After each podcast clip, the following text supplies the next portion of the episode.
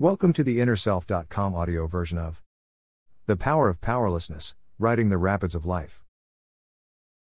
There is a rapid on the Rogue River called Rainie Falls. There are three choices of routes. The main falls is a Class 5 drop through very turbulent water. I have successfully run this rapid as a paddler in our daughter, Rami's, boat, with her at the oars in the back. However, the last two times I tried this, the powerful turbulence knocked me out of the raft. You can watch the two minute video of this here, https colon slash slash www.youtube.com slash watch. V equals a plate RH Hufk, I have now made a wise choice to no longer push myself in this way. There is a middle chute that I have also found rather difficult. And then there's the third choice, called the fish ladder, a narrow human made diversion channel that bypasses the falls. It's referred to as the easy route. It is anything but easy.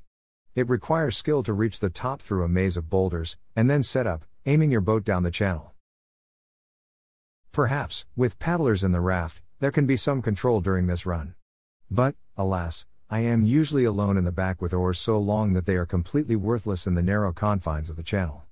Joyce, in her infinite wisdom, chooses to walk on the trail with the dogs around the whole messy business.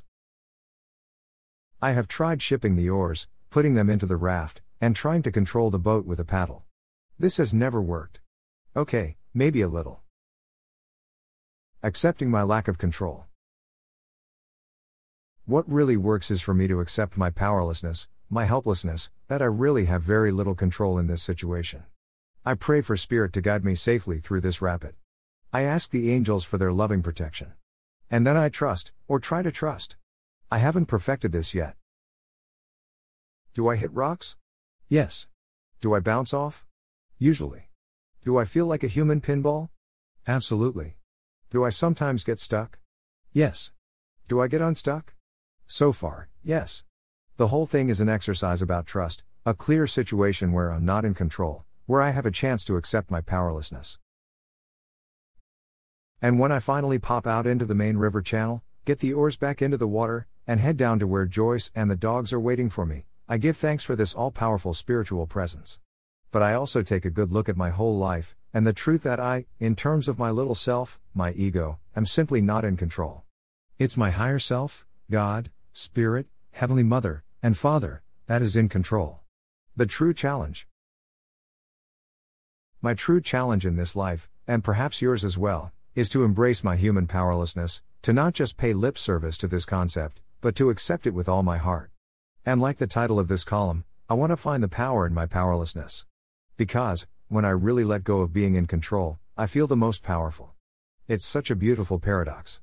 Even in the Rainie Falls fish ladder, there's an exhilaration when I finally let go and let the raft be guided by higher forces than my human hands. To understand that all of life can be lived in this way is to live in serenity and joy. Only when we can accept our human powerlessness, can we know our spiritual power. Being in control is thoroughly overrated. It doesn't mean sit back and relax, and watch life go by. It's like the famous Serenity Prayer written by the American theologian Reinhold Niebuhr. God, grant me the serenity to accept the things I cannot change, the courage to change the things I can, and the wisdom to know the difference. Or one of my favorite Sufi quotes Trust in Allah but tether your camel. When we wanted to publish our first book, The Shared Heart, we got rejected by every publisher. Then we came across this quote in a book about self publishing There are those who make things happen, those who watch things happen, and those who wonder what happened. Even though we are not ultimately in control, we still must do our absolute best. That one quote empowered us to very successfully self publish. The Shared Heart. Then there was the time when we were 25 that Joyce left me after I had an affair with her friend. I was asserting that I did not need love, and I certainly didn't need Joyce. At the time, I thought it was a sign of weakness to need love. Through my deep suffering of losing Joyce, I not only learned that I needed Joyce's love, but I learned that I needed God's love. And, to this day, as I feel my need for Joyce, for friends, for all of humanity, and for spirit, I feel the most powerful. Surrendering to our need. The greatest humility is to surrender to our need for this higher power. Do all that you can, but know when you are at your limit, then let go of control and pray to God and then the great helpers to do the rest. Joyce and I sit together each morning for a time of meditation. After this time of silence, we hold each other to thank God, then we surrender our lives, our problems, our burdens, anything and everything that is weighing upon us, into the more capable hands of our higher selves, the presence of God within and all around us. It's the most important part of our day, and the time when we actually feel the power of our powerlessness. About the author This article was written by Barry Vissell. We hope that you have enjoyed this article. For over 30 years, we at Inner Self have sought to encourage new attitudes and new possibilities. For more inspiration, visit us at innerself.com. Thank you.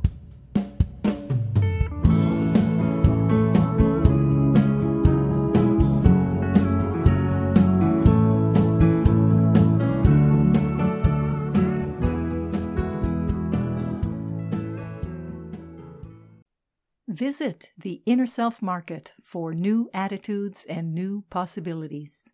You'll find inspiring books, wonderful music CDs, audiobooks, card decks, candles, jewelry, gifts, all kinds of wonderful things. Visit us at market.innerself.com.